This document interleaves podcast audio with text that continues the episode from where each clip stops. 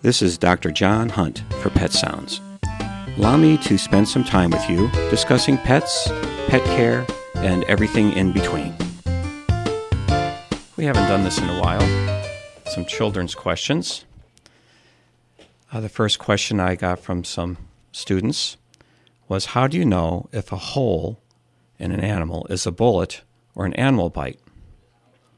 Animal bites have a lot more trauma around the hole, like bruising, blood, hair loss, or pus. The hole is usually irregular in shape or an oblong hole. A typical clean bullet hole is often hard to locate because there is usually no disruption of the hair and it is a small round hole and at times a little bleeding. I usually have to part the hair to see the skin to find a bullet hole. Second question is Do you have a boss?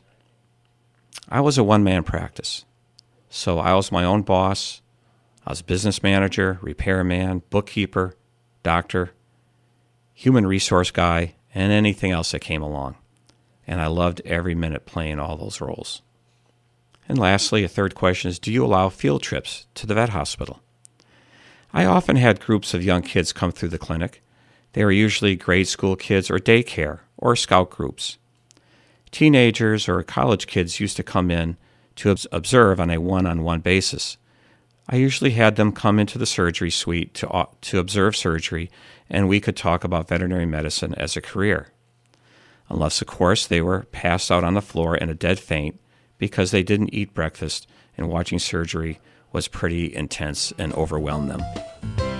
This is Dr. John Hunt for Pet Sounds on WERU. Thank you for listening.